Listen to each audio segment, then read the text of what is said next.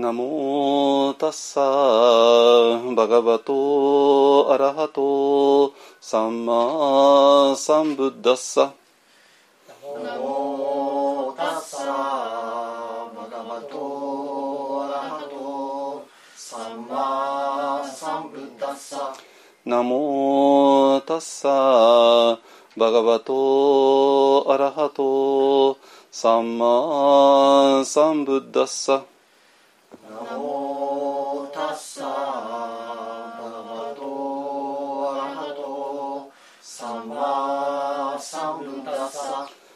ナモタッサバガバトアラハトサンマサンブッダッサナモタッサバガバトアラハトサンマサンブッダッサブッダンサラナンガッチャミ。ブッダンサラナン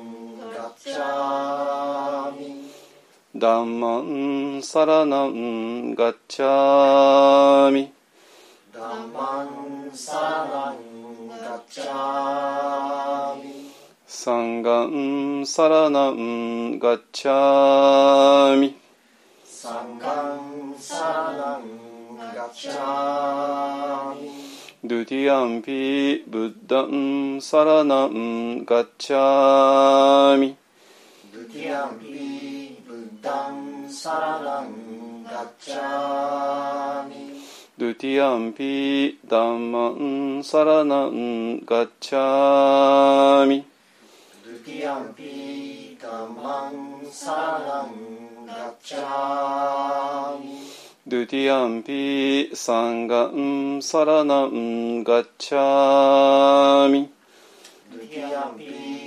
サンガンサラナンガッチャミ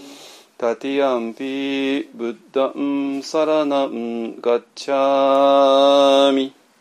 タティアンピブッダンサラナンガッチャミタティアンピダンマンサラナンガッチャミタティアンピダマンサラナンガッチャミ。タティアンピサンガンサラナンガッチャミタティアンピサンガンサラナンガッチャミパナティパタウェラマニ。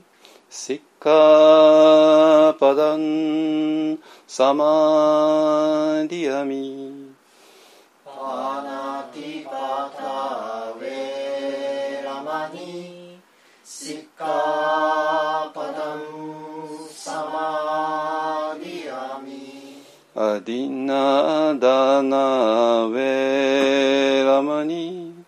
シッカパダンサマディアミ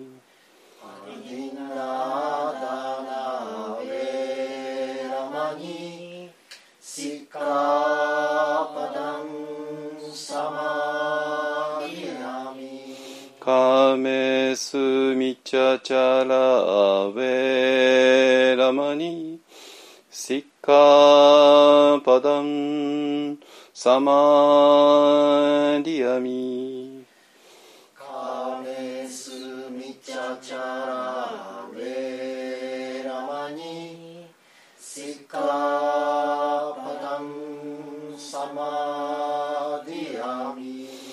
サワダウェラマニシッカパダンサマディアミムサワダ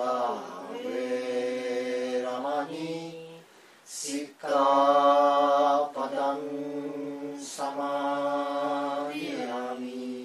スラメラヤマジャパマダタナアウェラマニシッカパダンサマディアミスラメラヤマチャパマダタナウェラマニ、シカパダンサマイヤミサドゥサドゥサドゥゥサドゥサドゥ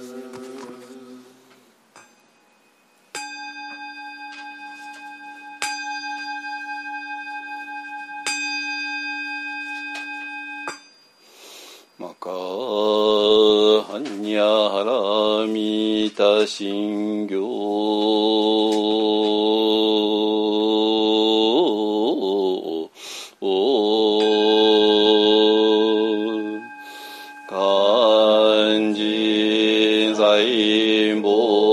薩行人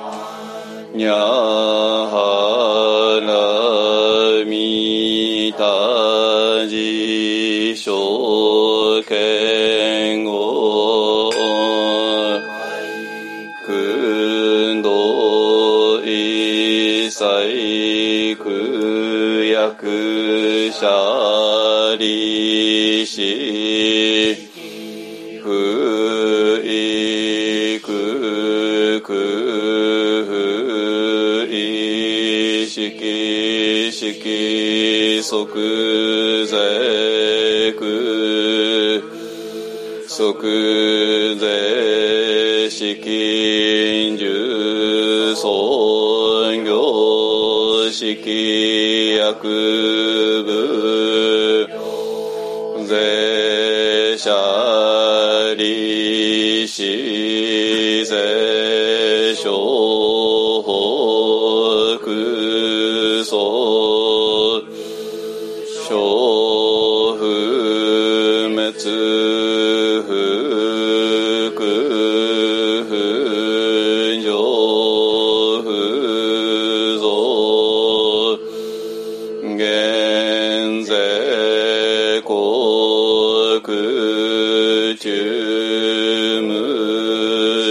無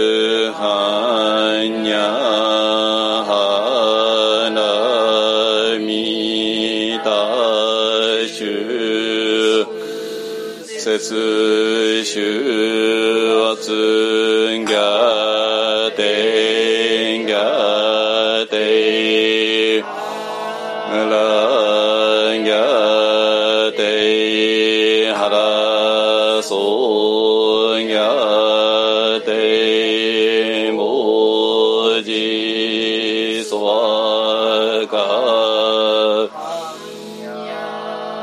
信行願わくはこの苦毒をもってあまねく一切に及ぼし我らと主上と皆共に仏道上善こと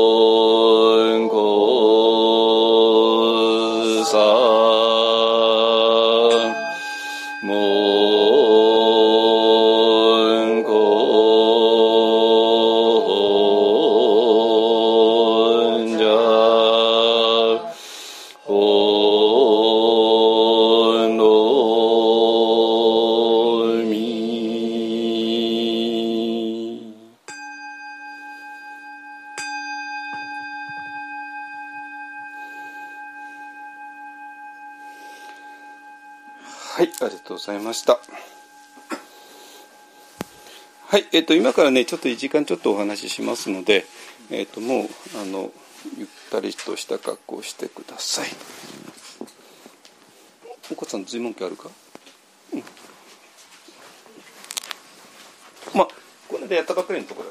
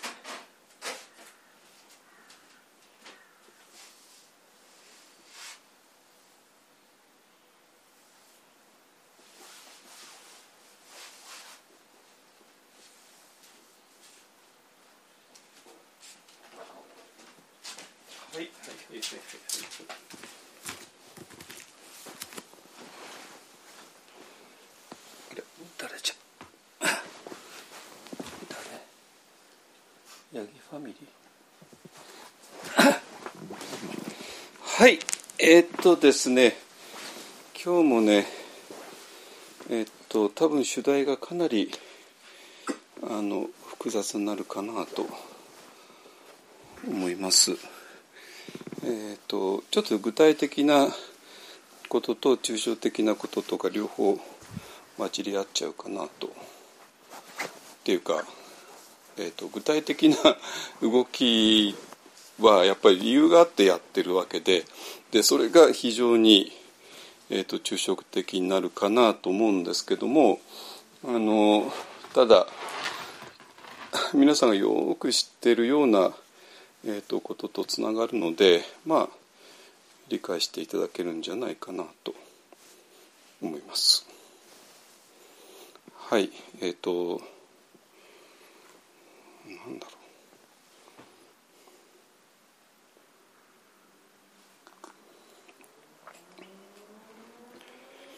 皆さんにとってね1995年3月20日って何か意味あります？あのそれこそ1945年8月15日。もう何も言わなくたっていいじゃないですか。あるいは8月6日でも8月9日でもね1945年。ね。えー、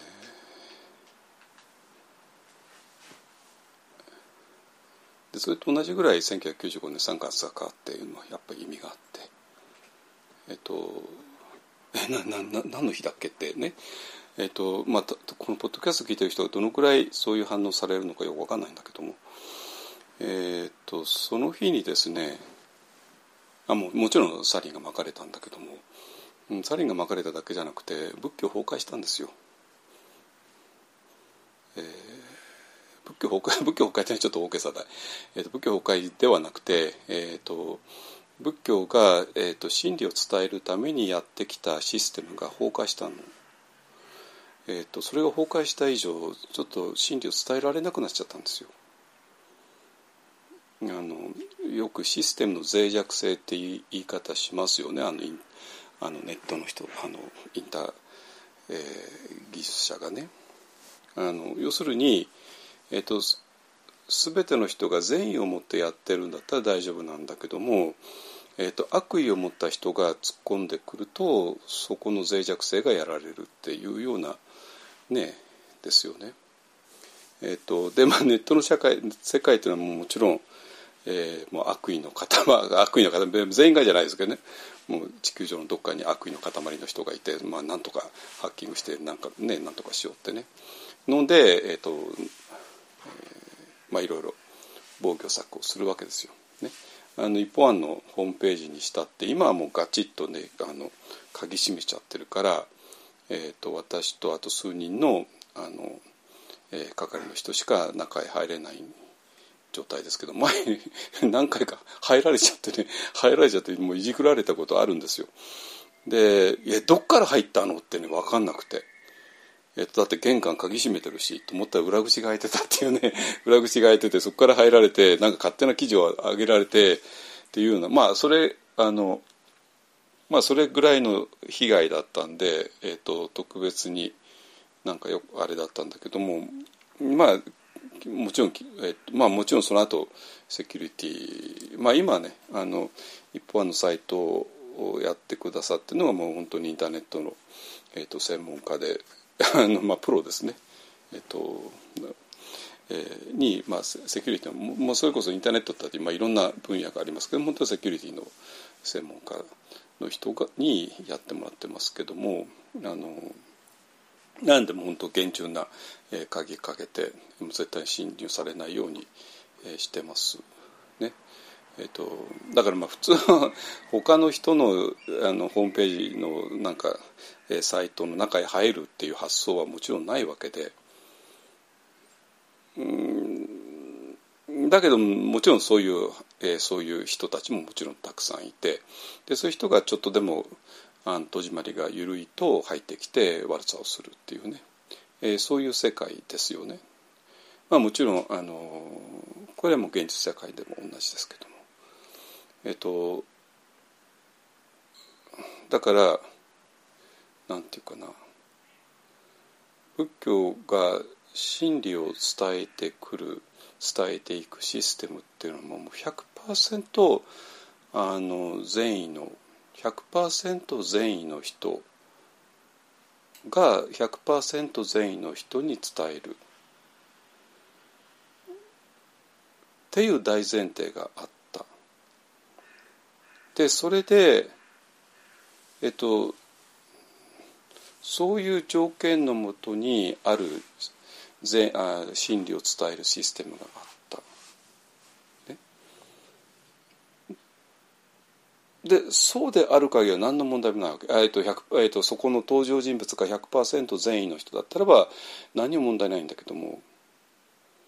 そこにちょっとでも邪悪な人が入られると,、えー、と一気にこのシステムがいとも簡単に壊れてしまう。っていうことなんですよ。えっとで多分ね皆さんにとって1995年の3月20日以降ってまあもちろんねサリンが巻かれてまあ大東京大混乱でだまあ皆さんいろいろな思い出があると思いますね。でまあそれはそうなんだまあたくさんの人亡くなっちゃったし大混乱したしねだけど仏教の人間にとってあのあれが一番ショックだったのは何かってどういうことかというと100%善意を前提にして作られているあるシステムを乗っ取られたんですよ。乗っ取られたわけ。でそうするとなんていうかなあのもう怖くてこのシステム使えないのね。使えないんですよ。今までももちろんね悪い人がいたらえっ、ー、といくらでもそのシステムを悪用される可能性はあったんだけども幸いなことにそういう人いなかったから大丈夫だったんだけどもでもいたわけなんですよ。でそれでも使えなくなってしまった、えー、ですね。あのまあ、まあそんなこと言ったら今の軍備が完全にそうですけどもね。あの、そんなこの文明、ね、社会21世紀も22年も住んでまさか他の国に侵攻する国があるとは思ってなかった ま見事にあって。あのね実際目の目の当たりにしたらちょっとってね、えー、なって、まあ、日本人の今ねあれが意識変わりつつありますけれども、えっと、それと同じように、えー、このえっと善意と善意の人によって、えー、伝えられてきて機能してきたあるシステムが、えー、見事にハッキングされて使えなくなった。だから、えーと、1995年3月20日以降に、えーと、仏教の人間にとって何があのショックだったかっていうとあれこの先どうするの？どうする？この先。真理を伝えるシステムが壊れちゃってそしたらシステム、えーと、真理を伝えることもできなくて。でどうなっちゃうのってね。そういう話なんですよ。えっ、ー、とだからなんていうかな。ままあちょっと何言ってるか多分分かってないと思いますから、まあ、もう一度ちゃんと説明しますよきちんとね。えっ、ー、とその話ねあのでそれが、えー、私にとってものすごく、えー、決定的に重要になってでそれ以降はえー、そのシステムに代わる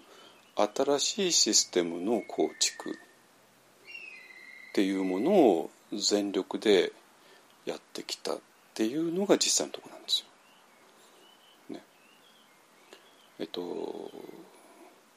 なので、えなんとかもうそれだけを24時間ずっと考えてどこへ行っても結局その問題に帰着して。ね、なんで、えっと、私にとってなんていうかな。1995年3月20日以前の世界と以後の世界ともう全く違う世界で。で実を言うと以前の世界ってよく私ピンとこないんです。もう覚えてないっていうのかな。覚えてない。で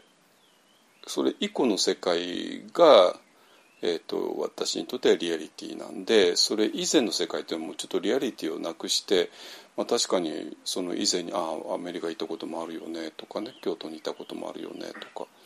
あのあんたしてなんか士官多佐を一生さんとやってたよねとかねまあそれあるんだけどもちろんあるに決まってんだけどもだけどなんかリアリティないんですよ。で私にとってリアリティやるのはもう参加さすか以降。でそれはちょうど今の全世界が、えー、今年の2月24日ですね。2月24日以降と以前、えー、の世界が全く違うと思います。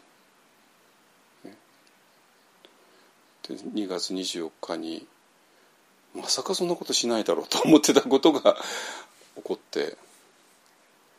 世界というのはまさかそういうことをする人いないよねっていう前提で、まあ、一応動いてたのが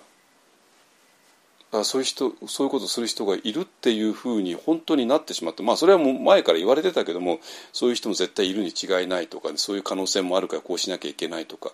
でもやっぱり世の中の世の中で地球上のほとんどの人はいやまさかそんなことする人はいないでしょうっていう前提のもとで、えー、過去がやっていた。だけどまさかそういう人が現れちゃったんで えとその前提条件が全部崩れてあの新しい前提条件に合った、えー、ことをみんなアジャストしていってるっていうのが実際のところですね。あのでそれと同じように、えーと、宗教の世界では1995年3月20日以降に全く新しいリアリティと直面せざるを得なくなってしまって、えー、それ以前の牧歌的な世界ではもうないんですよ実を言うと。ね、えっ、とでそこに何が絡むかっていうともちろんマインドフルネスとかビパッサナとかいうのが絡むわけね。でそのでもその絡み方も非常に複雑でえっ、ー、となんていうかなちょっと複雑なんですよこれは。だから、えーと、この絡み方もよく分かんないと多分ビパッサナで一体何やったのかよく分かんないと思います。っていうか、えー、その文脈もきちんと整理しないと,、えーと、日本でビーパッサナをやる意味は全くないと思いますね。で分かればもうとんでもないことなんだけども、ね、だからこれこの辺りを、えー、しないでえ、ー、となんていうかなマインドフルネスがどうのっていうのを非常に表面的やるのはまあまあまあ聞いて意味意味ないかなと思うしでもこれが分かったらマインドフルネスのビパーサナもとんでもないよねっていうえー、とんでもなくすごいことになるよねっていう話なんですよ。だったらば、えー、ここら辺全部含めてきちんと理解しませんかっていうことを、えー、この日本案ってとこではやっています。まあ、それに対して「ああこんなん面倒くさいわ」ってね言うんだったらそれはいいですよ。それはそれでいいし。私はそんな瞑想とか何とかそこまでコミットするつもりないとかね。そんな人生そんなとこまで、えー、深く考えるつもりもないとかね。言うんだったらそれはそれでいいんだけれどもでも本気でやるんだったらめちゃくちゃ、えーと、今面白い時代だと思います。本当に。えっ、ー、と日本仏教に関して今ぐらい面白い時代ないんですよ実を言うと。えっ、とまあこれを あのなかなかあの分かってくれないっていうのは分かってますよあのだけどあの今ぐらい、えー、時代的になんかすごいことが起こっている、えー、ことはないんですよ実を言うと。でこの不思議さは、えーと、ある一部の人それめちゃくちゃよく分かってる。でもある一部にとってあ仏教あなんかそそっちとかほじあのやるとか、ね、鎌倉 ここが鎌倉ですけど お大仏さん見てあアジサイ見ていいねっていうそういう世界でしょうっていうねだから仏像が、ね、あっていいでしょうっていう世界だと思います。ね、だけどもそうじゃなくて、えーと、今ぐらい日本の仏教っていうのがめちゃくちゃ面白い、えー、時は実はないんですよ。でそこにマインドフネスもビパッサナも禅もテラバータもチベットも、えー、サリン事件もあのティクナット・ハンスも全部絡み合っちゃって 絡み合っちゃって。えー、でそれであの檀家制度も寺受け制度もあのイエズス会も全部絡み合っちゃって。で秀吉に信長に家康に、えーね、石山寺の、ね、一向一揆にとかも全部絡み合っちゃってでそれが全部今あの一つになって、えー、新しい形を生もうとしています。ね、でそこがねあの分かれば、えーあのすごいんじゃないかなと思いますね。まあよく、えー、大河ドラマでねあの信長とか秀吉とか家康が、まあ、一個一気に苦労したとかね。でそれからイエズス会のねあの神父さんたちがやってきて、ね、そこその時の舶来のね西洋のものを持ってきて。で同時にもちろんキリスト教を持ってきて。であの、えー、ね信長とか、ね、そういう人をあのキリスト教に引き込もうとしてね、え、いろいろ言ってで信長なんかは、えー、まあ西洋の力を認知してるから、えー、ある程度まで取り入れるけどもある程度いったらちょっともう、えー、警戒しちゃしてっていうねまあいろいろそこら辺めちゃくちゃ面白いじゃないですか。ねえー、でそれが、えーと、とじゃあ400年前の話かというとそうじゃなくてその400年前にそういうことが起こった結果としてそれがいまだ引いている我々にとってねあのお寺さんとの関係においてね。でそういうことも全部含めてでその結果としてあ仏教っていうのは何かお葬式やってお法事やってっていうようなやつでしょっていうのも全部絡んでくるわけねそこにね。でいやいや仏教はそうじゃないビパッサナとかいろいろあるんだよとかね、えー、っていうのも全部絡んでくるわけですね。でこれを一気に全部あのきれいにいあの整理できたら、えー、できたとしたら2022年の今がめちゃくちゃ仏教にとって、えーと、面白い時代だってことがわかるかと思います。ね、でそれを理解するのには、えーと、もう全部をひっくるめてほしいわけ。えーと、信長とイエズス会の宣教師との出会いの時のあの会話とか とかね、えー、全部絡んでくるからね。あのえっ、とそうなってくると,、えーと、非常にめちゃくちゃ面白いかと思いますね。ただね今日は、まあ、あのそうは言っても、えーと、あまりにも話題が拡散しちゃうので、えーと、随文記のねある一節を、えー、読みながら、えー、とこの問題をねちょっと、えー、考えていきたいと思います。えー、と消防権の随文記ですよ。えー、とで今ね随文記はね朝カル新宿の朝カルで、えーと、月に1回読んでいます。えーと、前はね消防現像の弁当場とか現状公安とか読んでいたんだけどもあの、えー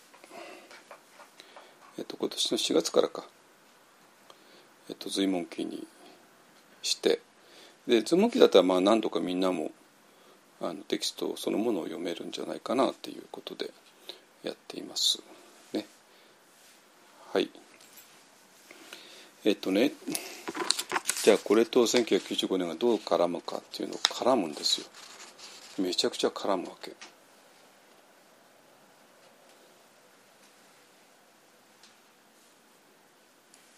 えっと、これのね4の7ですね4の7、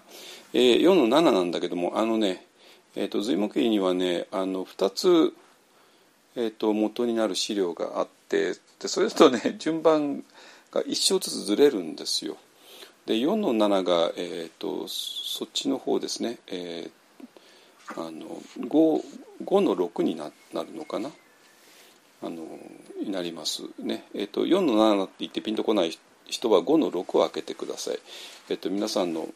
えーと、講談社学術文庫とかあの筑馬のとか水野さんのとかねだと5の6になると思いますで私4の7って言ったのはこれは、えーと、岩波文庫のあのワイド版の岩波文庫の,、えー、の数字を言ってます。えっ、ー、と微妙に違うんですよ。あのだけどまあそんなに違わないから、えーとその違いはそれほど重要じゃないかなと思います。まあ重要だけども、えっと、今日のところに関してはあの関係ないかな。えっと、今日のところの半分だけねやりますね。あのえー、指名指定の玉学童の人悟りを得ざることはすなわちただ苦見を損ずるゆえなり、えー、もとより誰が教えたりとも知らざれども真というは燃料近くなりと思い真は草木なりといえば信ぜず仏といえ仏仏でも仏でもいいですけどね。仏といえば、えー、総合巧妙あらんずると思うて仏は画略と解けば耳を驚かす。格のごときの集権父も送電せず母も享受せずただ無理自念に久しく人の言葉に尽きて信じきたれることなりしかあれば今も仏と欠場の説なれば改めて真は草木といえばすなわち草木を真と知り仏は画略といわば画略をすなわち仏なりと信じて本宗を改め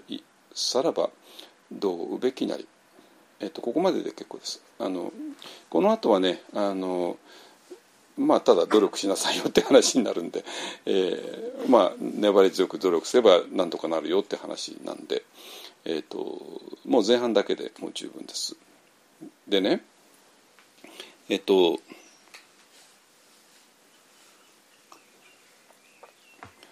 えーとまあ、いきなり道元寺、まあ、あの図文家はねご存知のように、えー、道元禅師がまあ、えー、ねいろんなところで、まあ、今一緒に生活してるわけなんですよこの人たちは。わかりますかね。で生活してたら、えっ、ともう正式なダルマトークとは別にえー、あの前週の場合はね正式なダルマトークっていうのはきちんとしたあの、えー、形ありますよ。ね、だけど今一緒に生活してるんだからあらゆる生活の場面でいろんな話でするに決まってるじゃないですか。ね、あと座禅の時とかねもう、えー、にちょっと座禅の前にちょこちょこって話すことも当然あるだろうし。ねえーまあ、昔だから電気なんかないから ろうそくだけですからまあ暗い暗いでしょうね。でその暗い中で、まあ、ろうそくだけ、ね、ろうそくというか、まあ、明かりか、ねえっと、油に明かりをつけてねあの、えー、そういうところで、えー、夜の瞑座禅の時間に、えーと、指導者である道元たちがちょこちょこっと短いダルマ投稿されるっていうことはまあまあたくさんある。ね、でそれに、えー、そあの応じて、えーえーと、弟子の江城さんっていうね、えー、人が書き留めたものが、えー、随文記ですねだから当然それはもう勝手にメモったものではなくて、えー、まあ実際メモって文章にしてあの整理してで、まあ、それを当然土下座があのチェックしたのはに決まってますよね。まあ今今だってほら、えーと、雑誌のインタビューかなんかでね、あのまあ、勝手に話,、まあ、話してインタビュー受けて話をして、えー、でそれが原稿になってきたらこれでいいですかってね必ず雑誌社の方が来ますからね。でそれであちょっとこここここういうふうにちょっと書いてくださいってねいうことは、えー、やりますね。だからまあじゃないとね誰々のインタビューって言ったってそれは本当果たし果たして正しいのかどうかねあれ、まあ、勝手にインタビューして勝手に書かれたら非常に困るんで、ね、だからこれは道元大臣あの永城さんというのはもちろん師匠と弟子の関係ですからあのちょ絶対にこれ師匠がチェックしてるに決まってますよね。えー、なんでまあ一応お弟子が書いたものであるとはいえメモしたものであるとはいえまあまあ信頼できるかと思いますね。でここの鍵っていうのがもういきなり剛速球を投げ込んでくるんですよ。どういう剛速球かっていうと学童の人悟りを得ざることはすなわちただ苦見を存ずるゆえなり、えー、苦見、えー、苦っていうのは旧ですね。古い。あの、えー、わかりますかね。縦に棒を引いて隣に一日の日書くね。旧、えー、古いっていう意味ですね。えっとこれねえっと23週間前の法案の特訓でもちょこっと取り上げたがそこにあのテキストは上がってるけども、まあ、もうもう一回上げておきますね。あのなんでポッドキャストの人はねそれ見てくださいね。で古い意見。つまりあなたが悟りを得られないっていうのは古い意見じゃなくてものの見方ですねあのをそれがあるからなんだ。ね。つまりなんていうかな単なる古い thinking ではないんですよ。古いものの見方だからえっ、ー、とものの見方をすることで世界っていうのは作られるでしょ？そこら辺わかりますかね？私らはあるものの見方をすることによってある世界を作る。でその世界を作ってるのは自分なんだけども、えー、本人からすると客観的にこの世界は存在していると思う。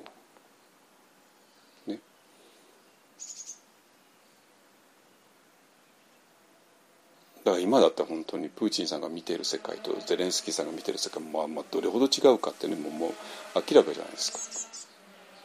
か。ね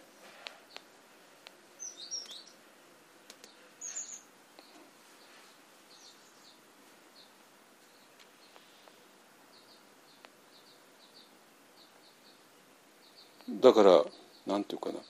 みんなが同じ世界にいてでそこでやってたらあるねまあゼレンスキーさんだけじゃなくてまあ一応デモクラティックな世界が今ウクライナをどう見ているかっていうまあ大体共通の見方がありますよね。でその中でプーチンはとんでもない悪者になっちゃってるんだけどもだけどプーチンさん自身はそんなふうに絶対に思ってなくてでそう思ってたら耐えられないですよね世界で一番悪いやつになっちゃってるからね。だけどもプーチンさんにはプーチンさんのものの見方があってそしてそういうふうにプーチンさんにはそういう世界が見えてるわけですね。全く違う世界が見えてるわけですね。そしてその中で正しいのはもちろん自分なんですよ、ね、でそして自分は正しいことをやろうとしてる。それをウクライナの連中が邪魔しやがってと思ってるわけですね。絶対に悪いことやってるなんて思ってるわけないじゃないですか。そんなものね悪いと思っててやなんかできるわけないし。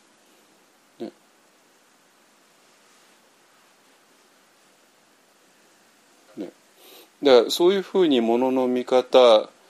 によって世界は作られる。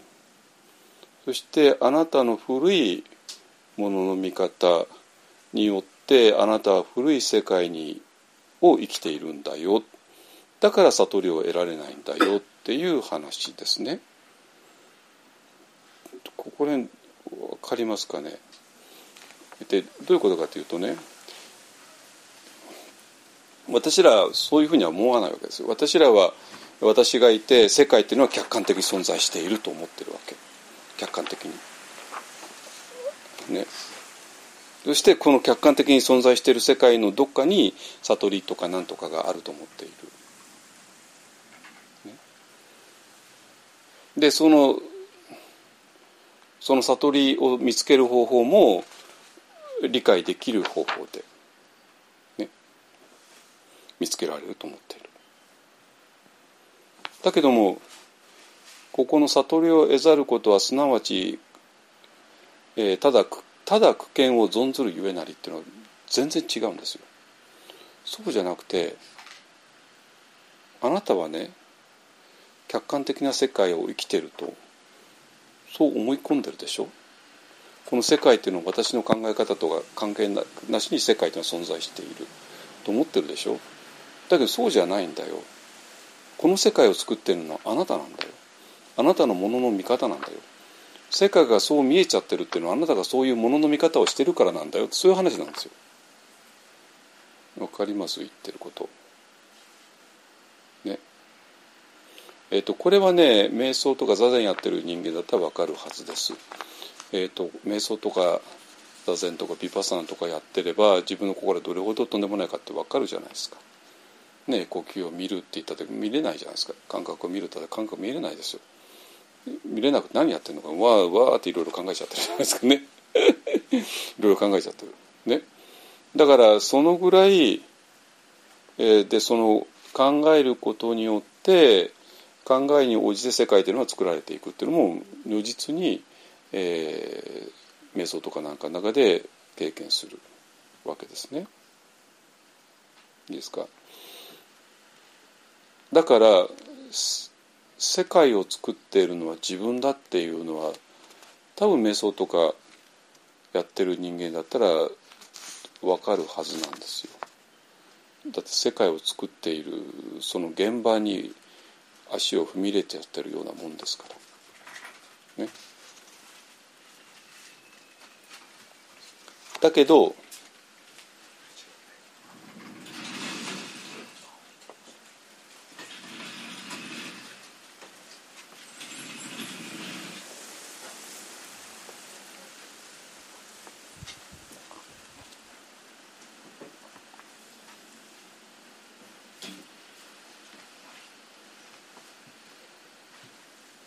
はいはい、うん、もう全部あそこへ持ってって別にいいよ作らなくて。暗いか？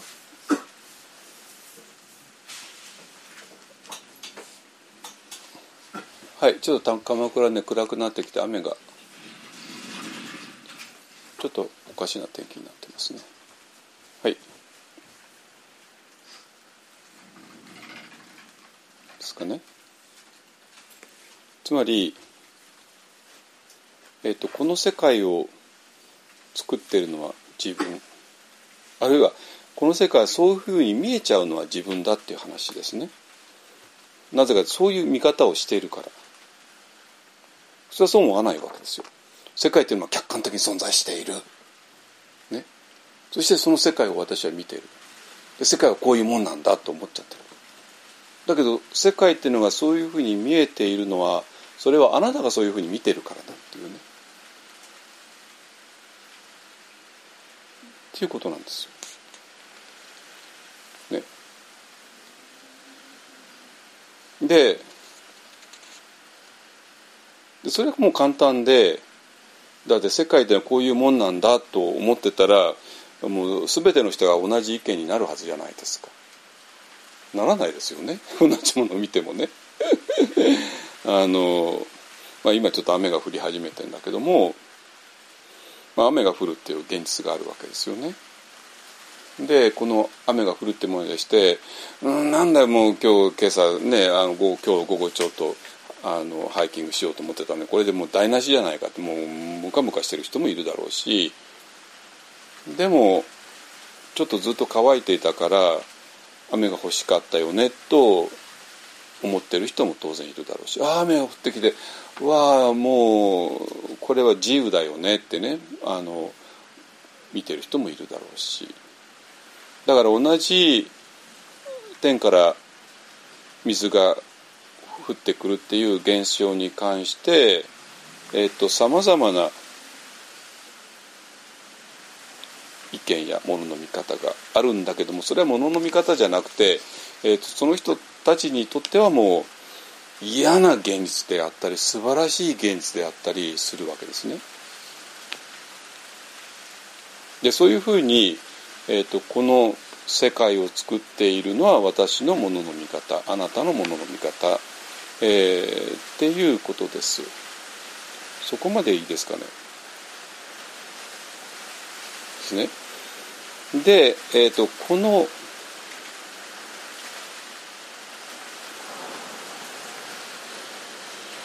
あちょっと鍵えっ、と窓ガラスも閉めちゃってください。はいはい。あ岡さんごめん。やっぱり電気つけて。暗くなってきちゃった。はい。よよあそれでいいそれでいい、うん、えー、っていうことなんですよ。ね。で、えー、そういうつまり自分にとっては当たり前だと思っている世界を作っているのはあなたのものの見方だよね。だけどあなたはそう思わないで世界っていうのはこういうもんなんだと強く強く思い込んじゃっているよね。である限り悟りっていうものを理解することは無理だよねっていう話で。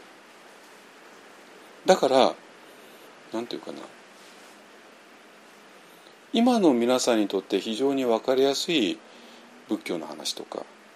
今の皆さんにとってあ分かる分かる。あそれだって今までのあの常識とぴったり一致するから理解できる。となったらちょっと怪しいんですよそれは。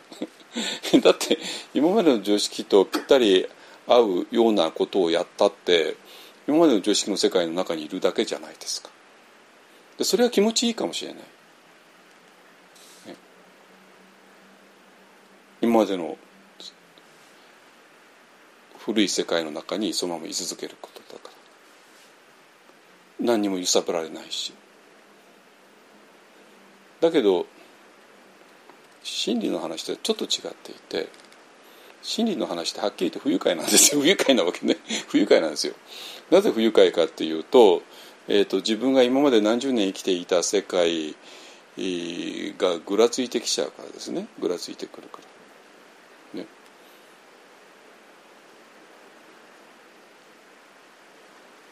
ぐらついてくるから。そしたらその世界にもうあんまりいられないじゃないですか。で人間ってやっぱりちょっと怠け癖があるから、えーと、今までいた世界から出るのってものすごい面倒くさいわけなんですよ。ね、でもそれでも出ようと思うのはなぜかっていうとこの今今までの自分には、えー、ピンとこないようなえことを言うこの目の前の先生があまりにも圧倒的に魅力的で圧倒的に、存在感があった圧倒的に、この先生は何かを知ってるよねっていうことは、認めざるを得ないから。ね。でもこの先生の言うことを受け入れてしまったら今までは自分が何十年いた世界が崩壊しちゃうよねっていうところで何とも言えないくなるわけね。えっと言ってることわかる？でこのあの、えー、同様なんですよ。いいですか？えー、でもでもそしたらねでもそれはものすごい新しい可能性じゃないですかね。えーと、だって世界っていうのはこういうもんだと思ってきたわけですよ。だけどそれはあなたのものの見方であって実は世界ってそうじゃないよねって言われたらそしたら全く新しい世界があるよねって言ったらワクワクしません？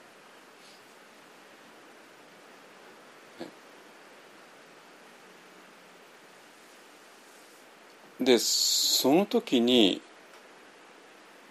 えー、ワクワクできるかどうか。だからまあ私の私のまあたくさんの失敗の一つは いや私はワクワクする人間なんですよそこでね。そしてみんなワクワクしてくれると思ったんだけどみんなワクワクしてくれると思ったんだけどもワクワクしない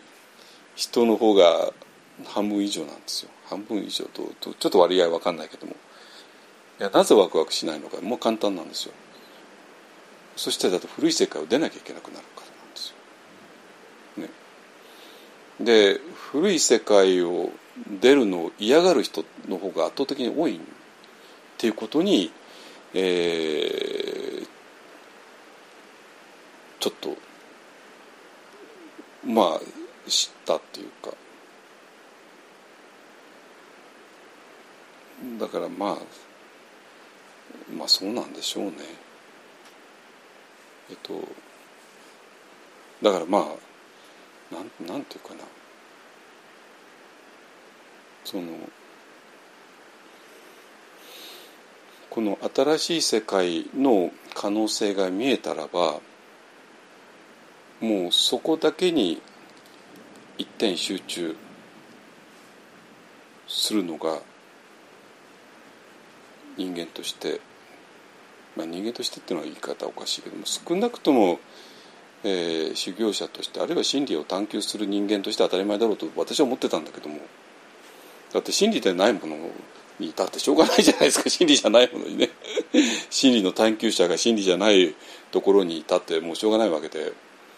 でたとえそこに何十年いたとしてもそれが真理真理じゃなかったらばそんなもんさっさと捨てて、えーと、この目の前に現れた真理の可能性にもう全てを、えー、注ぎ込む全てかけるっていうのが真理の探求者として当たり前の生き方だと思ってきたんだけどもどうもみんなそうはそういう生き方はどうもしないらしいってことが後になって分かったんですけどね。あのえー、だから、えーと、この苦剣ですね旧剣ですよ。古い見方ですよ。古いものの見方。つまり古いものの見方っていうのは今まであなたがずっと持ってきたものの見方っていう意味ですよ。ね、あなたがずっと持ってきたものの見方、えー、をそのまま持っている限り悟りっていうものとは出会うことは無理だよね。と、えーまあ、言い切られてるわけね。ねでそしてでこの古いものの見方の中にはもちろん仏教のものの見方があって、えー、まあここで2つ挙げてますね。えーと、心というは燃料近くなりつまり心って一体何なの？って言ったら燃料近くって、まあ、この thinking したりエモーション持ったり、まあ、まあいわゆる心ってあの世間で言った時のものですね、まあ、いろんな知覚をしたり、えー、推論したり考えたり結論出したり、まあ、そういう、えーと、これが真だ。ね、で、まあ、仏教にとっては仏ってね一番大事仏って大事ですね。で仏って何なのってあの仏像のね仏像の 光り輝いちゃってる仏像を思い浮かべてああそっか仏様っていうのはああいうふうにありがたいね光り輝いている存在なんだって。これはもう普通のものの見方じゃないですか。ね。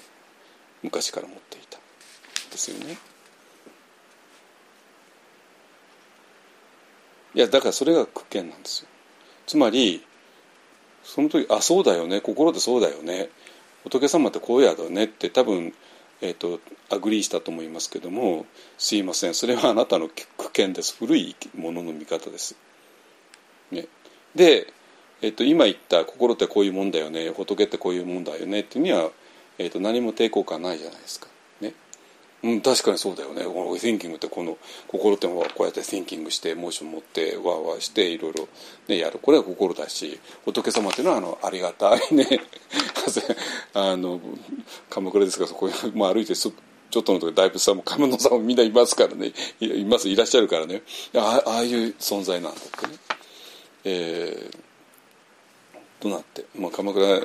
一体どれくらい仏像あるか知らないですけどまあ有名なのか知ら知られてないのかねもう山ほどあるんでしょうね。でそういう仏ってそういうもんなんだって思い込んでるから、まあ、こういう意見聞いてあそうだよねって何の抵抗もないじゃないですか。で抵抗もない時にいやいや違うんだよ。心ってのは草木なんだよ。草や木なんだよとかね。え？なででどどどどういうこと？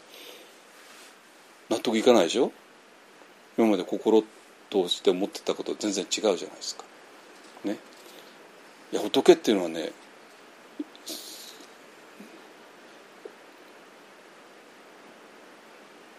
瓦とか石ころなんだ。ね。言われて。いや瓦と石ころ全然ありがたくないじゃないですか ね全然ありがたくないわけですよ。ね。あのいやちょっと誤解してたとかね。でそうするとどうなるかっていうとあの気持ち悪いわけですよ。だって今まで自分が思い込んでたものと全く違うんだから。ね。全く違うから。で全く違うんだけどもじゃあそこでどうなるか。ね。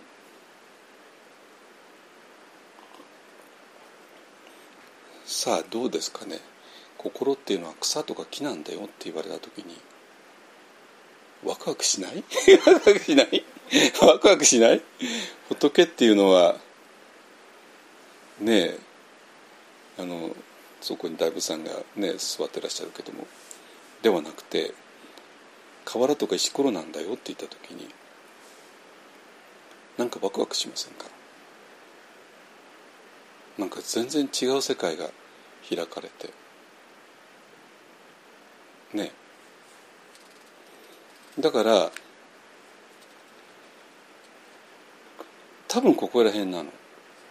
あの心っていうのは草とか木なんだよって言われてそれはもちろんちょっと不愉快ですよね。なぜ不愉快かというと今までの心の理解では理解できないから。今までの仏の理解では理解できないから。だからうわこれ面倒くさいと思うわけですよ。ね。えー、で心心の働きというわわわわっていうなんか、ね、燃燃料近くのねあの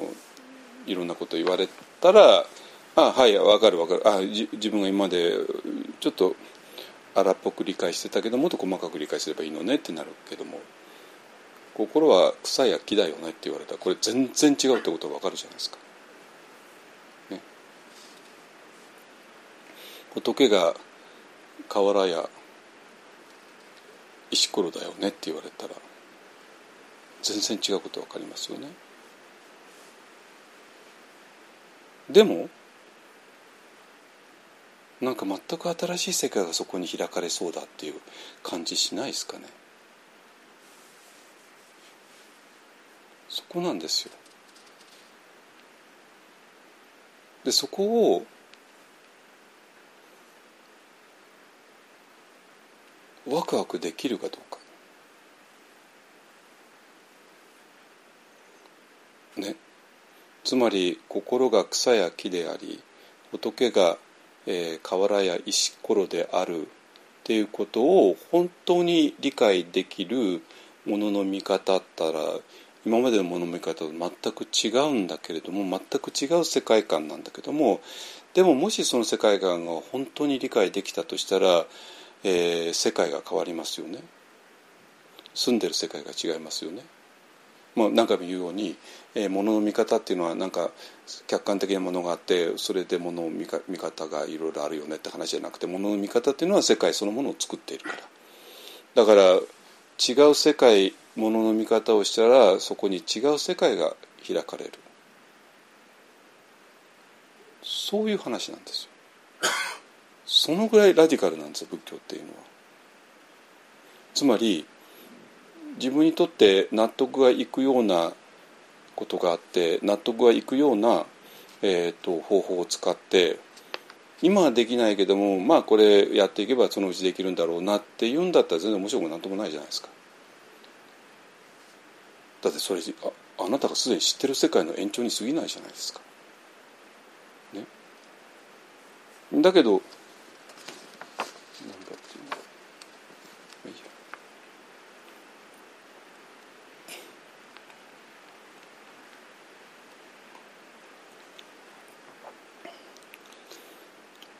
でも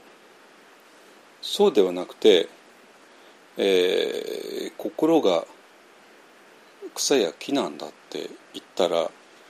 どこをどう考えたって今までの心の理解の延長じゃないですよね。延長ではないんですよ。もうめちゃくちゃジャンプしてるわけなんですよ。でこのめちゃくちゃジャンプしなきゃ、えー、しない限り理解できないよねっていうことに関して、えー、果たして皆さんはワクワクできるのかそれとも何もしょうもないそんなバカなそんなバカな話じゃないからって言って、え、それで自分が理解できる方に行ってしまうのかっていうことで、えーと、物事は分かれてきます本当に。ね、でそれででその時にねえっ、ー、とじゃああなたはなぜそういう今まであなたが持っているようなものの見方をしてるの？それはお父さんに教わったの？お母さんに教わったの？って言ったらどうもそうじゃない。ただなんとなくそう言われてるから、えー、信じてきた、ね、ただ無理自念に親しく人の言葉に尽きて信じきたれることなり。いいですか？はい。ただなんとなく思ってきたこと、でそして今ここに圧倒的な先生がいるわけ。いて何ていうか何ておっしゃるかというと「え心は草木なり、えー、仏は画略なり」ってね言われる。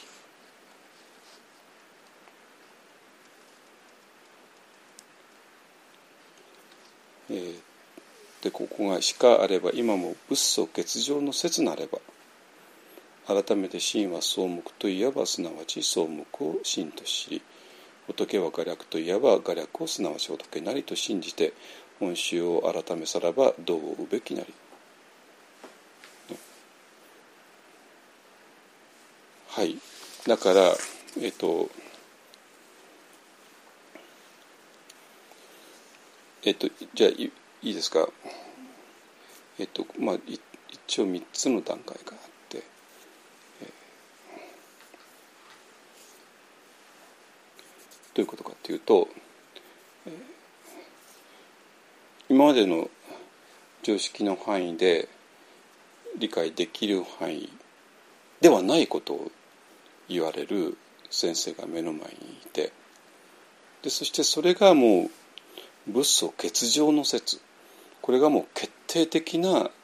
真理なんだよ。となって。でそうであるならばそれを受け入れて、えー、草木を真とし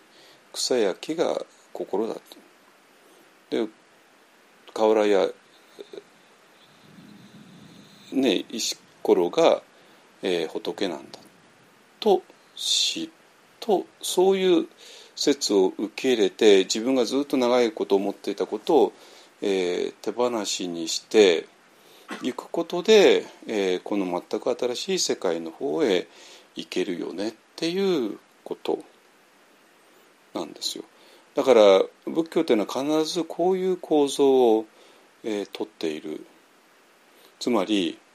えー、今まで何十年間生きてきたえーと、常識の世界で理解できちゃうようなことは、まあ、違うよね。でそれ理解できちゃうようなことは安心かもしれないけれども、えー、それは全然面白くもないし、えーだったらそれは今まで今 だって今までの世界と同じとこにいるんだからね。まあそれは安心かもしれないけどただ今までの世界にいるだけで終わってしまう。どこにも行けない。まあどこにも行きたくないからどこそこにいるんでしょうけどもそんだったら別に瞑想とか座禅とかする必要もないないわけですよ。当然ね。世間の生き方をそのまま延長してればいいだけで。で今その時え先生が「これが仏祖の欠場の説だよね」って言って「えー心は草だ」とか「心は、えー仏は画略だよ」っていうことを言われて、うん、これ全然私には納得いかないんだけどまあこれが本当に正しいんだったらばじゃあ、えーそっちの方を選びましょうっていうね、えーことをして、えーこの今までの古いものの見方を捨てることで、えー全く新しい世界へ入っていけるわけね。でこれが、えー、と仏教が真理を伝えてきたシステムなんですよシステム。だけどもこのシステムは、えー、と本当にもう奇跡的なことを条件とするわけね。えーどういう条件かというとこの先生っていう人が本当に真理を知ってるっていうね。だって。でこの生徒っていうのが、えー今までの自分の古い意見に、えー執着を持たないでそういうものを手放す覚悟を持っている。そしてこのこの先生が言われること真は草木なりとかね全然今までの常識とは違うんだけどもそれでもあこれなんか正しいよねっていうことを、えー直感的に感じ取るそういうセンスっていうのかながあってそういうセンスがあるからワクワクするわけですよワクワクするわけ。ねででもこの人だって今まで昔からの古い常識を持ってるから、えー当然そこで葛藤が起こるわけですよね古い常識と新しいものの見方で。でもこの葛藤をとにかく葛藤から逃げないでやっていくそしてそれは目の前の圧倒的な、えー説得力を持った先生とまあ一緒に生活をしながらそしてその先生から、えー日常の中でいろんなアドバイスを受けながらしていくにつれて、えー、と全部が変わっていくわけね。でそういうふうにして、えー仏教の真理っていうのは伝えられてきています。ね、だから、えー、と禅宗の方では、えー、ともう一対一一対一師匠から弟子へ一対一に伝わってきた。ね、でそこが大学みたいなところと違うわけね。あの大,、えー、と大学の講義だったらば、えーねあの先生が黒板の前でえー喋って、何百人っていう前でね喋ってでそれで理解してもらう。ね、でそれが可能なのは、えーまあ今までの、えー古い意見の延長上に概念操作をしてでそこで、えー伝えるものだったらば伝わるでしょう。だけども大学の講義でえーこう真は草木なりは無理なんですよ。無理なんですよね。あまあそういうあのなんか禅の仏教史禅仏教史とかなんかあってね、まあ、そんなことだだ中国なんとかっていうあのお師匠さんが言いましたよねとかね。でテキストはこうだよねっていうそういう授業は成り立つかもしれないけれどもでも本当に真は草木なりってことを伝えるってことはちょっと,、えーと大学的なシステムでは無理で。あのこれは本当に、えー師匠と弟子が一対一みたいな、え状況の中で、えや伝えるっていうことをやってきているわけなんですよ。ですかね。えー、とだから悟りを得ざることは苦見を存ずるゆえなりなんだから苦見を、えー手放すことで本当の真理があるよねって話でだからまあででこれで美しく真理は伝えられてきたんだけども今言ったように、えーと、それが成り立つには完璧に本当の真理を知っている先生がいてでそれを何とかして伝えようという情熱にあふれてそして生徒の方でもあのいつでもこの今までの古い意見を手放すだけの覚悟が決まっていてでそしてその新しい先生が言うなんかとんでもない今までの自分からしたらとんでもない、ものの見方なんだけどもだけどもこれはなんかもしかしたらこれが真理じゃないのっていう非常に強いワクワク感があって、まあ、なんかわからないけどもこれもし多分これが真理だろうってなってでそれを受け入れてでそれで、えーまあ、その先生と一緒に生活をしてで、えー、少しずつそれが伝わってきてっていうことで、えー、成り立ってきた真理の伝え方なんですよ。わかりますかね？でそうなんだけどもえっ、ー、とまあ、えーと、朝霞でも言ったんだけども、えーとまあ、そういう善意を前提とするシステム。ね、例えばまあ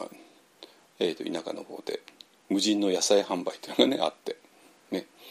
えー、お百姓さんが朝畑から白菜とか大根とか取ってである場所に置いてで大根一本いくらってやってで買いたい人はお金をここに入れてねってなって。でお金を入れてでもう持っていく、でそうすることによってえーと、百姓さんも消費者もウィンウィンですよね。百姓さんはただあの朝持ってきておいて夕方お金を回収すればいいだけだから、ね、でほとんど全く人件費がかかってないから非常に安い、えー、値段で消費者も買える、ね、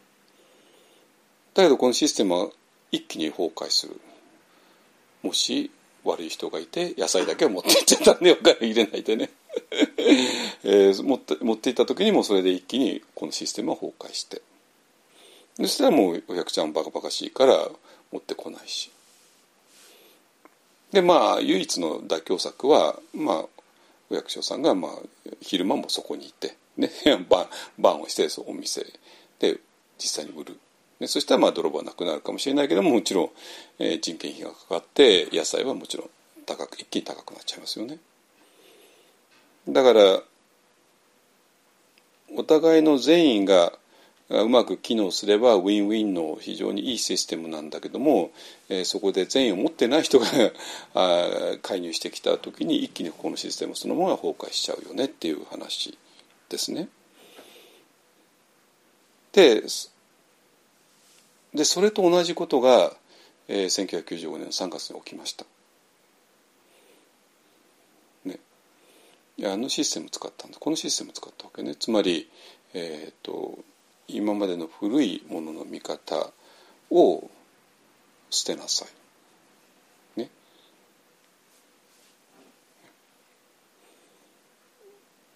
で古いものの見方はどういうことかというと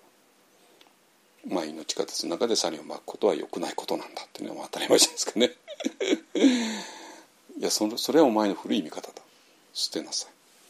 本当の正しい見方はいやそれはねそうじゃないんだ。ね、この前の地下鉄の中のいる人たちはみんな、ね、悪いからも積んでるんだから。ね、でここで、えー、サリンによって、ね、その悪いカルマを積むのを止めてあげたらそれが本当の慈悲の行為なんだ。ね、あの慈悲に基づく、えー、行いなんだ。だからもう何の、えー、迷うことなくサリをまきなさいってね。なった、ね、まあ最終受け出しさんにそう言われた。でまあその人たちもこの人をぐるとしてますからね。そしたらもう何回も私が言ってきたようにノーとは言えない。もう巻くしかない。巻く以外の選択はなかったですあの時は。ないんですよ。100%巻くしかないんです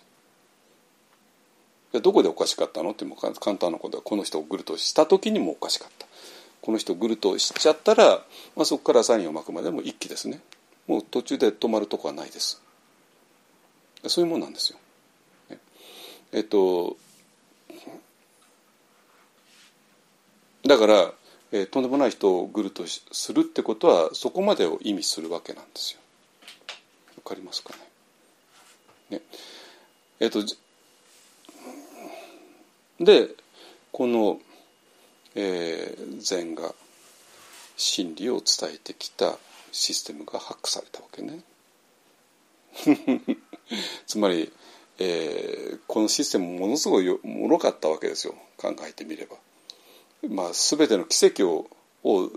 大大前提としたわけね。本当に真理を悟っている先生がいてでその先生が何とか真理を伝えようというもう熱意にあふれてでそしてその真理を学びたいという生徒がいてでその真理のためだったら自分の古い意見も、えー、躊躇することなく捨てる覚悟ができていてそしてその生徒ものすごく勘がいい人だから、えー、先生が言う真意は、えー、草木だよねっていうことを聞いてもそこであここになんか真理があるよね。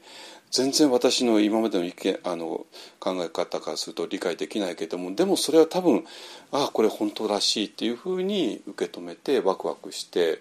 でもなかなか分かんないから先生と一緒に生活しながら、えーと、だんだんと、えー、新しい世界観を学んでいくっていうことによってこの真理が伝わる。だからそういう条件が全部揃っていて伝わるところなんだけどもこのシステムを、えー、そういう、えーと、邪悪な人に利用されたら一気に崩壊してもうてそれもすぐさまテロになって テロになってたくさんの意味もない人が亡くなってしまう意味もない殺人が行われてしまったっていうもう大悲劇に起こったっていうことですね。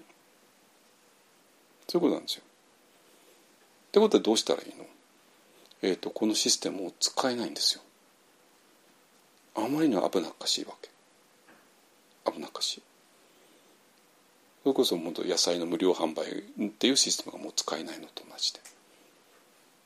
せっかく 畑から抜いた大根を置いても取っていかれるだけだったらもうシステム機能しないじゃないですか。ね。でであの自分の正しい意見だったのをなんか古い意見だって言われて捨てろって言われちゃって、えー、その意見は捨ててはいけない意見だったっていうね地下鉄の中でサリンをまいてはいけないっていうのは捨ててはいけない意見だったんですよ。ね、だけどそれを無理やり捨てさせられてっていうねことになったらもう古い意見を捨てることなんかできないですよね。できないですよ。したらそこにつけ込まれちゃって。ね。なんですよ。そういうことなんですよ。じゃあじゃあ1995年3月以降はどうしたらいいの？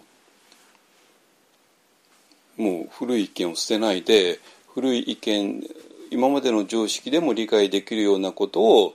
やれば安全なの？地下鉄の中でサリンをまいてはいけないっていう、えー、まあそれはそうなんだけど いう常識と同じようなね、それはその常識が捨ててはいけないわけね。でそれと同じように、えー、自分の常識とぴったりくるような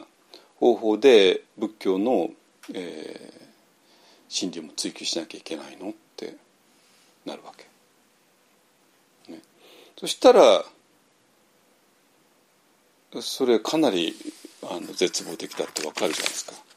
ね道元でバッサバッサリ切られちゃいますよ。悟りを得ざることはすなわちただ苦見を存ずるゆえなりって言ってお前の苦見だけね旧古い意見がある限り悟りなんか得られるわけないよねってなって。でも下手に常識的なものを捨てちゃったらとんでもないテロになってしまうって。どうするんですか？じゃあ1995年3月以降はもう悟りとかなんかは諦めるべきなのか？ね。いう話なわけ。だからなんていうかなだから私がまああの時に日本の宗教仏教は焼け野原になったよねって、まあ、ずっと言い続けたのはそういうことなのねつまり今までのシステムはもう使えないわけ使えなくてでこのシステムこのシステムによって悟りに到達してたのがこのシステムが使えなくなったら、えー、悟りに到達できなくなるわけなんですよ。ね。そしたらそこにあるのは空間空間と古い意見だけでで古い意見の範囲で仏教を理解しようとしたら全然面白くなんともない仏教にがそこで出来上がっちゃうわけ。本当に古い世界から真理の世界へジャンプするような仏教じゃなくなるんですよ。ね、あの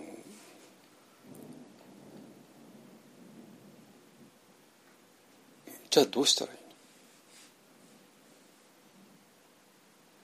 で、えーとまあ、具体的なことを言うとまあだからそれで3月にそういうことがあって5月に、まあ、私がティクナタ藩士に出会って、えー、まあ日本日本が今とんでもないことになってる。完全に焼け野原になっちゃったけどどうしたらいいんですか？で でもティクナタ藩士の答えはもちろん一つしかなくて「Be mindful」ってだけだったよね。ああそうですか。ってね。マインドフルネスですか。なんでマインドフルネスってよくわけわかんない。わけわかんない。それは禅とどう関係するんですかってね。まあティクナタン話も一応禅僧ってなってるんだけどすいません日本で私が習った禅とはかなり違うんですけどもってねなっちゃって。るっていうこの辺りでいろいろあって。でそういうことなんですよ。ね、でそれで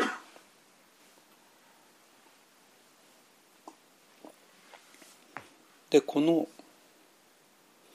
えっと、その後ね私がずっと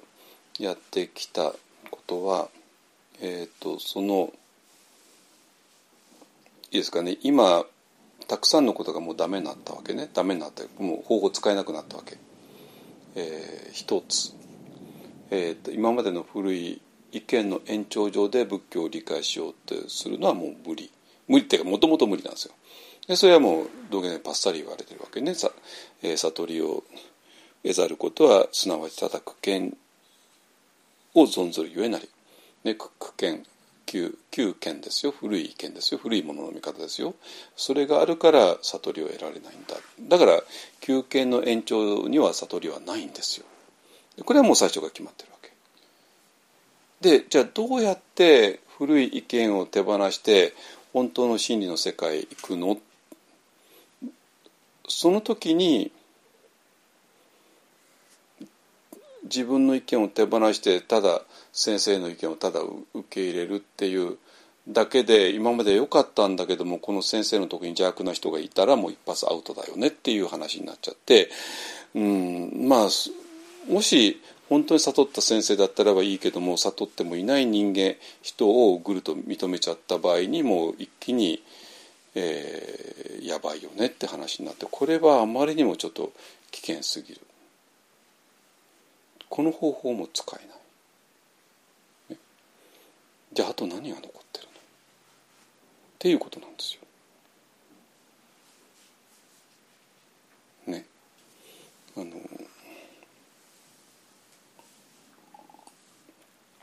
あと何が残ってるの？って言った時にまあマインドフネスだったりビパッサナだったりねいろいろまあ日本でやったけども。なんかちょっとよくよくわけわかんない。観察するって言ったって。ね。観察するって一体どういうことなの？好き嫌いを手放すって言ったって。渇望と嫌悪を手放すって言ったって、まあ、渇望と嫌悪が苦しみを生んでるってもそれはわかるけれども。渇望と嫌悪を嫌うってことは渇望と嫌悪じゃないのって話になるしね。まあ堂々巡りになってるわけね。簡単に。あの渇望と嫌悪ダメだよねって。とあなた嫌悪してないってね。渇望と嫌悪がない世界を渇望してないって言って。だから好きな、えー、いいものに来た時に渇望を持たない。悪いものが来た時に剣を持たないようにするのがヴィパッサナだよねって言われたって。やっぱ原理的矛盾しちゃうわけですよ。それは。突っ込めばね。あのそうするとそんな簡単な話じゃないよねってなるし。でそういうものを持って悶々としながらまあこれはもう現場行くしかないでしょうってね本場行くしかないでしょうってねなってまあミャンマーまで行ったんだけどもまあその果てに、えー、全く違う世界が現れた。つまり、えー、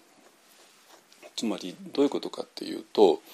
今日のテーマ苦見でしょ？古い意見ですよね。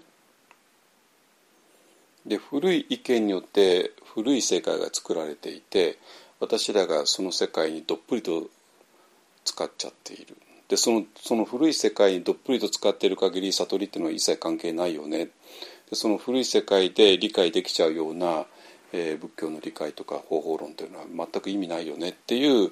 えー、ところまで来て。じゃあその古い世界ではない世界へ、えー、どうやってジャンプするの？でそれが、えーと、先生って言われる人に向かって単なる無抵抗で全部受け入れるって方法でうまくいってたんだけどもこの先生ののポジションに邪悪な人に立たれたらもうアウトだよねっていう話でこの方法もかなり厳しいよねってなって。ね。じゃあどうしたらいいのっていうところで でそれで私が今ワンダーメソッドっていうのもやってるんだけども、えー、ワンダーメソッドの狙いっていうのは一体何かっていうと、えーその古い世界から新しい世界へ最小限のジャンプでたどり着く。やっぱジャンプしなきゃダメなんですよ。ジャンプしなきゃ。だけどもそれは最小限です。でこの最小限のジャンプもなかなか難しいっていうのは分かってます。ね、でそれはいろんな理由があってで一つがやっぱりそれは、えー、古い世界を捨てることになるからそれに対する、えー、心の抵抗でしょう。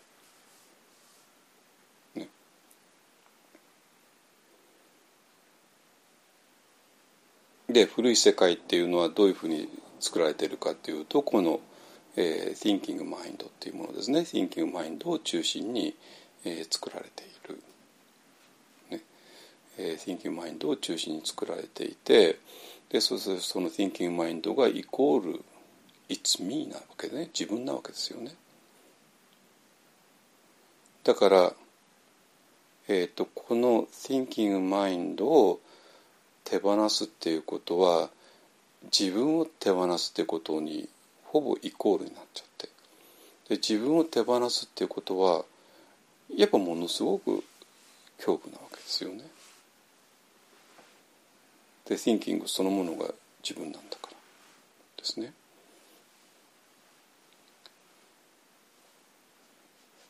でこれを手放さないえー、ままにヴィパッサナをするっていうことはちょっと無理なんですよ。でまあそれなんとなくなんかできそうな気がするわけよ。でこのエゴっていうのはもちろん渇望と嫌悪でできてるわけでね。好きと嫌いできてるから。そして好きと嫌いが苦しみを生んでるんだから。だから好きと嫌いをとにかく少なくしていいんだなっていうとあなんかなんとか分かるわけですよ。で好きと嫌いっていうのもよく知ってるからあこれを少なくしていいものに出会っても渇望を持たないようにする。嫌なものであっても剣を持たないようにしようってななんとかできそうに見えるわけですよ。だけどもそれはやっぱり自分の thinking mind で自分のエゴで。で結局はまあできない。できなかった場合はあとはもう逃げるのはえー、っと一箇所しかなくてまあ未来ですよね。今はできないけどもまあこういうことをずっとやってればいつかできるんじゃないかっていうまあ逃げ方をするしかない。いやそれはすいません。それは原理的に無理なんですよっていうことは絶対ダメで。でも実際は原理的に無理で。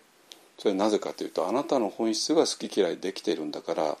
あなたがあなたである限り好き嫌いを手放すことは無理だっていう。渇望と嫌悪を手放すことは無理。なんであなたの、えー、オペレーティングオペレーティングシステムそのものが好きと嫌いできてるんだから、ね、もし好きとか嫌いというのは単なるアプリだったらばアプリを delete すればいいけれどもオペレーティングシステムそのものが好きと嫌いできている以上あなたが好きと嫌いを手放すことは不可能ですという話になるわけ。だから人間がヴィパッサナをすることは原理的に不可能って話になるんですよ。だったらヴィパッサナって無理なのかっていうとまあもちろんそうではなくて。ねね、つまりこの好きと嫌いでできている自分を自分だとしてきてそしてそれが好きと嫌いっていう苦しみを作ってるからそれを少なくすればいいよねっていう方向ではまず無理だよねってなって。でじゃあどうしたらいいの？となった時にどうも自分っていう今までこれが自分だと思ってたけどもどうも違うよね。っていうところにジャンプするしかない。でもそのジャンプは下手をすればテロを起こしてしまうような危険極まりないジャンプじゃなくてもっと安全なところのジャンプで。でどのぐらい安全かっていうと、えー、このジャンプはどこへジャンプするかっていうと、えー、地下鉄の中でサリンを巻くようなジャンプではなくて 自分の体の中に入るっていうジャンプなんですよ。これ危険ですか？これを危険だと言われたらもうとちょっともうどうしようもないんですけども。自分の体の中に入る。自分の体ですよ。他人の体だったらねちょっとやばいけどね。自分の体の中に入る。どういうこと？なんでそれがジャンプなの？それ今まで自分の体の中に入ってなかったから。じゃああなたは今までどこにいたのっていうとあなたは今まで自分っていうものが、えー、シンキングしてシンキングすることによって、えー、作られた世界。でこの自分っていうものがシンキングしたものこそが苦見ですね。旧見ですね。古いものの見方ですね。でそれによって古いものの見方の世界が生まれてそしてその中にあなたはずっと生きてきたよね。でそれだから悟りは得られなかったよね。でその古い意見の好き嫌いを多少減らしたぐらいではどうにもならないよね。で古い意見がヴィパッサナすることなんて無理だよねってなって初めて我々はいよいよジャンプしなきゃいけなくてそのジャンプもそんな危なっかしいジャンプじゃなくて、えーと、自分の体の中に入るジャンプですね。えーと、シンキングしてシンキングによって作られた世界から、えー、でシンキングして作られている世界の時は我々は体っていうものを見失います。ね、でそうではなくて、えー、それを手放した時に非常に豊かな体が見えてくる。でそれがえっと微細なエネルギーですね。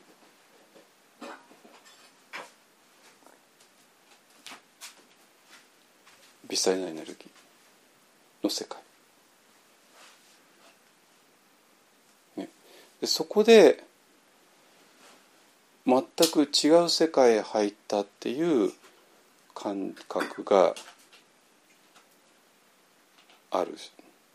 逆に言うと全く違う世界入らない限り、えーと、微細なエネルギーっていうのは全く理解できないですね。でそこへどうやって普通仏教の瞑想を入らせようとしていたのかっていうとこれが次第分別感瞑想。次第というのは地水化風ですね。地地と水と火と風と。世界を構成する4つの要素が、えーと、自分の体の中にもあって。でその4つの要素を、えー、感じ取る。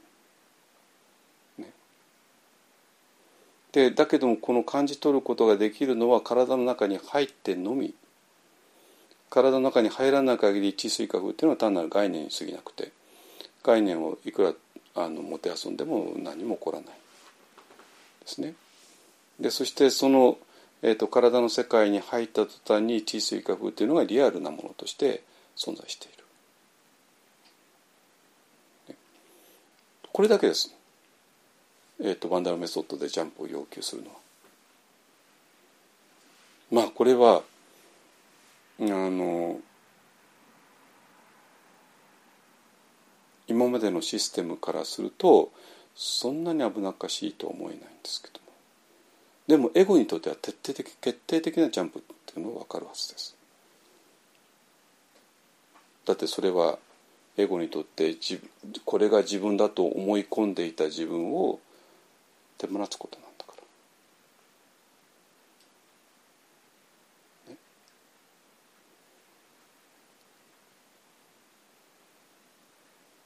これも決定的ですでもこれをしたら、えー、微細なエネルギーがそこにあるしそしてそれをしたらなんとビパスタナまで理解できちゃう。なぜかって言ったらビパスタナでいう好き嫌いなしに観察するってことは実はこっちの世界でしか成り立たなかった。今までのエゴには絶対ビパッサナはできない。今までのエゴは絶対マインドフルにはなれない、ね、だからマインドフルネスとかビパッサナえー、っとまあ一番古い言葉ではサティですね。サンマーサティっていう発祥道の一つ7番目ですね、えー、いうことをお釈迦様が言われたのはこの俺がえー、気づくんではなくて俺には気づくことはできなくて。そうではないこのこちら側のもう一つの方の何かが気づくことなんだ。という話になります。ね、だけどもでこの、えー、ジャンプをする、えー、ジャンプをする前の旧苦見古い意見。古いものの見方と古いものの見方によってできた古い世界。それから、えー、新しいものの見方と新しい世界の方へジャンプをしていく、ね。えー、これをすれば、えーと、1995年にハックされてもう使えなくなったシステムに頼らずに、えー、私らは旧区権を捨てて、えー、本当の悟りの世界へ入っていけるっていうねそういうシステムです。だからまあ私もこんな今はきれいに整理して説明できるけれどもまあそんなずっとやってる間はわけわかんなくて、えー、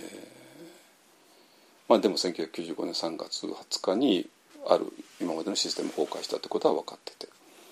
えー、崩壊したからじゃあどうしたらいいのっていうところで新しいシステムを作るっていうことを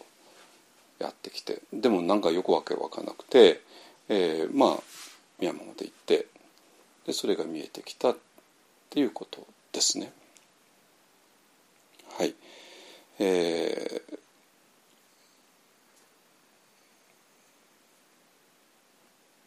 ー、うん。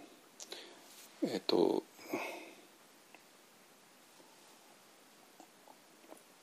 だからもうここから先はテロテロが起こることはないです。えまあ、宗教の世界からですよ え他から政治的な理由ですテロはこの先もいくらでも起こるんでしょうけども、えーと、宗教が火元になってテロが起こるってことはもう原理的にはないです。まあもちろんね今の理解しないしない、えーと、カルトが現れてテロを起こす可能性はいくらでもありますよ。だけどもやそれはもう単なる真理を分かんないカルトがわけわかんないことしたってだけに過ぎないから。あのね。えっとこれで、えっと、1995年3月20日に崩壊したシステムは、えー、と別の形で蘇ることができて、えー、まあもちろん真理を伝えるシステムとしては機能するします。まあ実際してるしね。はい。で、えー、もう終えますけどもあのえっ、ー、とえっとそれでね、えー、そういうことをやってきてまあそのシステムができました、ね、でそれをもうちょっとねあの本格的にやりたい。でえっ、ー、と一つねあの今ジャンプしなきゃいけない。ジャンプしたらえっ、と微細な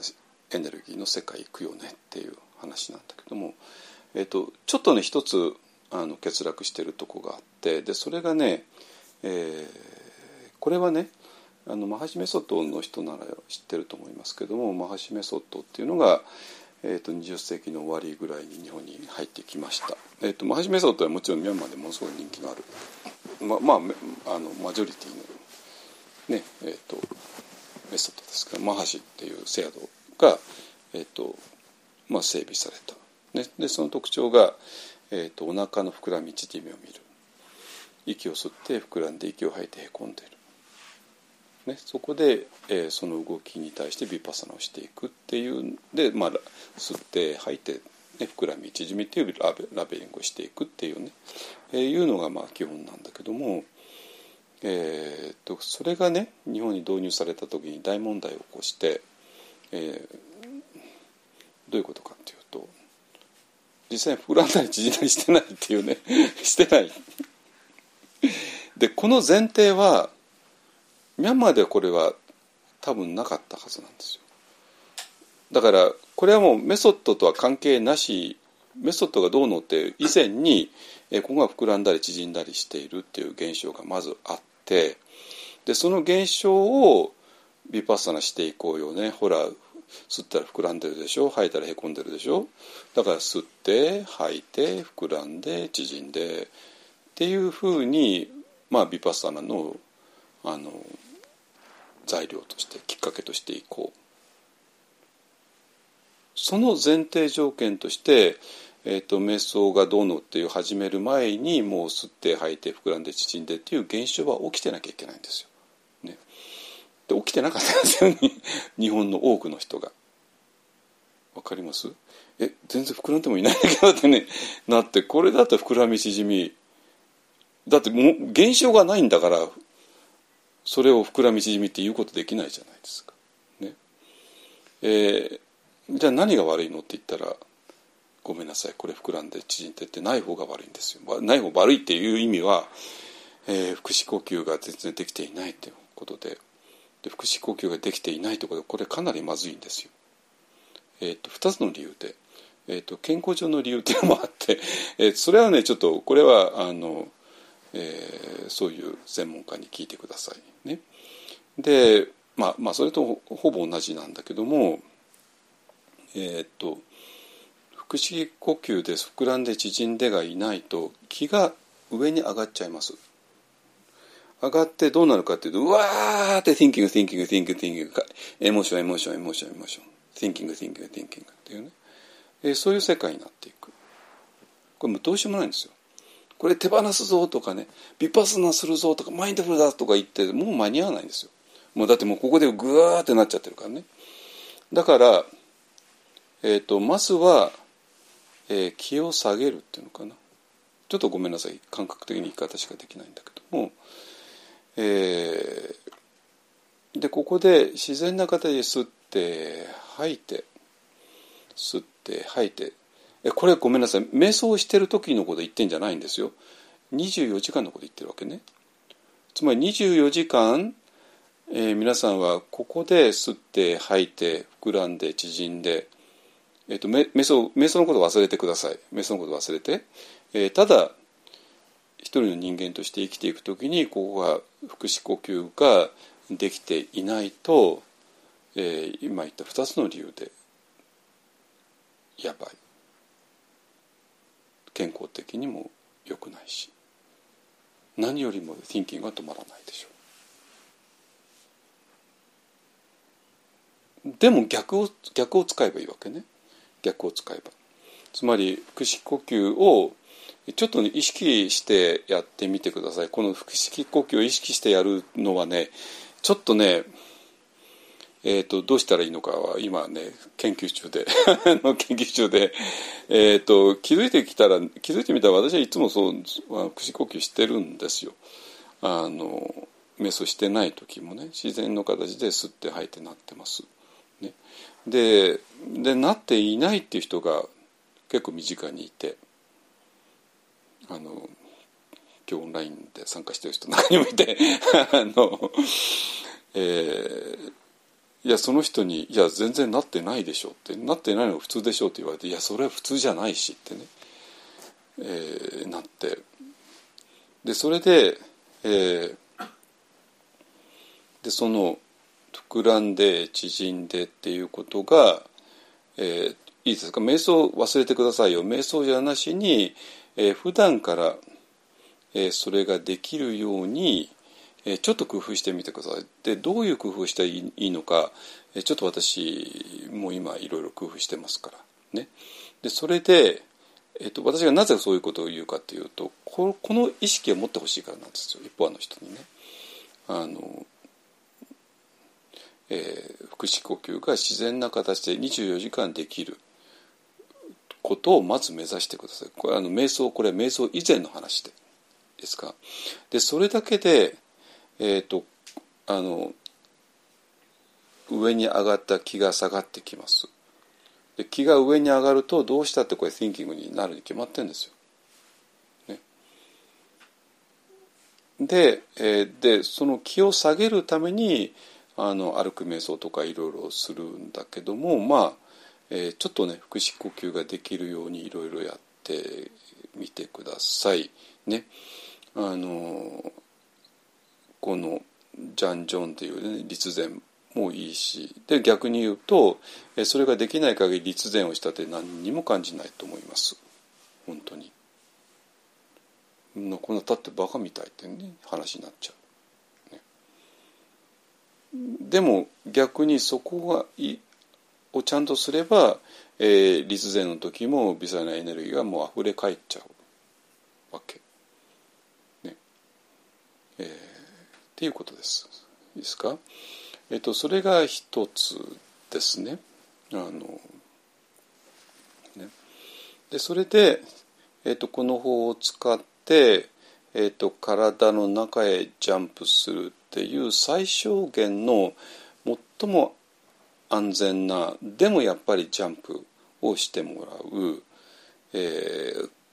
休憩苦剣の世界からジャンプしてもらうえー、ことによってでそこから、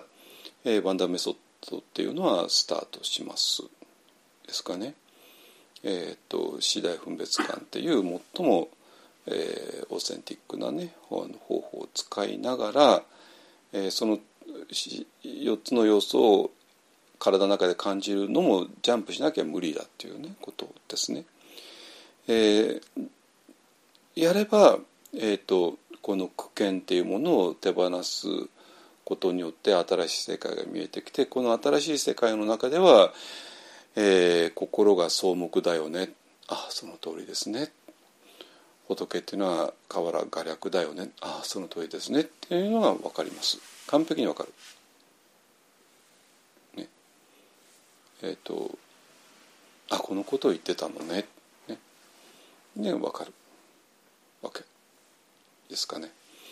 はい。でね。でそういう、えー、ことをやってであともう一つはやっぱこれはねあのちょっとちょっと数時間やるだけじゃ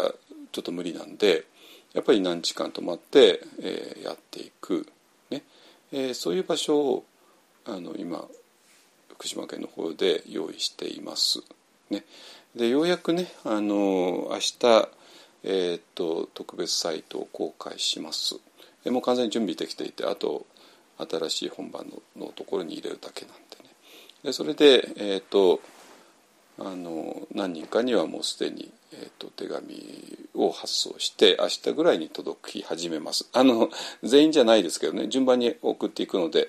あの今週中には大体皆さんの皆さんというか、えーとまあ、一方案に、えーと、関係のある人には大体送るつもりですけども、まあ、送られてこなかったら行ってみてくださいあのすぐにお送りしますからね。えー、でえっ、と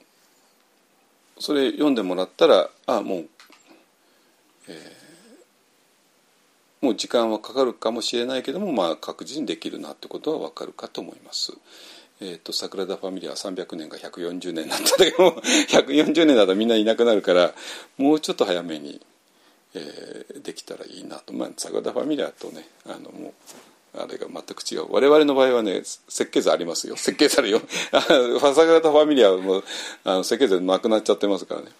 あのであの建てるのもそんなに全然難しくないですからね。あのえー、普通の大工さんだったら確実に簡単に建てられるようなあの作りになってますから。で、えー、桜田ファミリアと違ってないのは資金だけでっていうね。あの資金だってまあそんなにね桜田ファミリアあれ何百億なんですかね。知らないけどもいやそんなにいらないですからねあの、えー、それをご協力いただけたらもう確実にあの実現できますね。あので、えー、まあ日本のお寺っていうのがねまあなんかわけわかんない状況になったのは、まあ、やっぱり理由があるんですよどうしてもね。それがまああのあってえっ、ー、とまあだから、え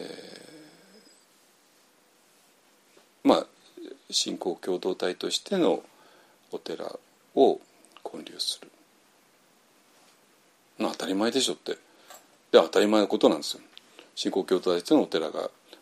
ね、アメリカヨーロッパでどんどん立ってきたしミャンマーでも立ってきたし、えーと、インドでも立ってきたし、えー、台湾でも韓国でもね、えー、でも我々の友人たちがそれをどんどん立ててできています。ねえー、だけど日本だとそうはならなかったななぜかって言ったらやっぱり、えーと江戸時代以来のねお寺を巡るいろんなことがあってまあ、お寺が信仰共同体とは別の理由でお寺が建てられてお寺が機能してきたからなんかそこら辺がわけわかんなくなってしまったっていうね理由がある。だからまあそういうことをねアップデート仏教の中でも、えーと、私と一緒さんで話した。でもそういう発言全部私なんですけどね。あれ読んでもらったら分かると思うけどあそこの中のやばい発言全部私になってますからね。一生さんは「うんそうだね」って言ってたけどあの人はね。まあいいですいいです。あの私が全部責任取りますから。あのそれで、えーとまあ、あの中で、えーと、アップデート仏教の中でねあのお寺っていうのがなんか病院として機能していないんじゃないかってね、えー、話をちょっとしましたけども。だから病院っていうのは要するに治療法を信じてで自分が病気であるってことで分かっててでそれで治療法をそこでやってなんとか病気を克服して健康になろうっていう大前提ですよね。そういうまあそういう医学のを信じてるからなるわけででもその医学の目的のためにその病院に来てるわけじゃなかったら当然それは治療とかは行われないしでそれはそれが目的じゃないからね、えー、なんですね。えー、で我々が今やろうとしてるのは、えー、そういうものですね。だからワンダルメソッドっていうのが、まあえー、治療法です、ね。その治療法を使って、えー、本当に苦しみを乗り越えていくっていうことを、えー、今やろうとしています。ねえーと、明日完全にこうあのサイトは公開しますので、えーと、それを全て、えー、書いています場所とかそれからファンドレイジングのやり方とか、ね、全部、えーとそのえー、と支援の仕方とかね全部書いてますのででそれを読んでください。ね、はいじゃあ今日はね、えーと、悟りを得ざることはすなわち苦見を損ずるなりをめぐって1995年からどういうふうにつながってきたのかのおさらいをしました。でそして全くね、えーと、江戸時代の初期の、えー、日本仏教のに起こったことを今こそ、えーと、と生産して、えー、あの本当のお寺のあるべき姿を復活すべきじゃないのっていう話ね、まあ、それはねまたおいおいとやっていきます。修行無変性願度です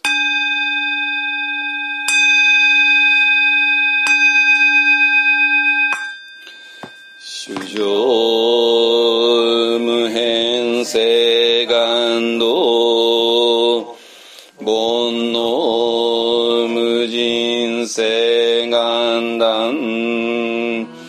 訪問無量性願学。仏道無常性願上。主上無変性願道煩悩無人性願断訪問無量性願学仏道無常性願上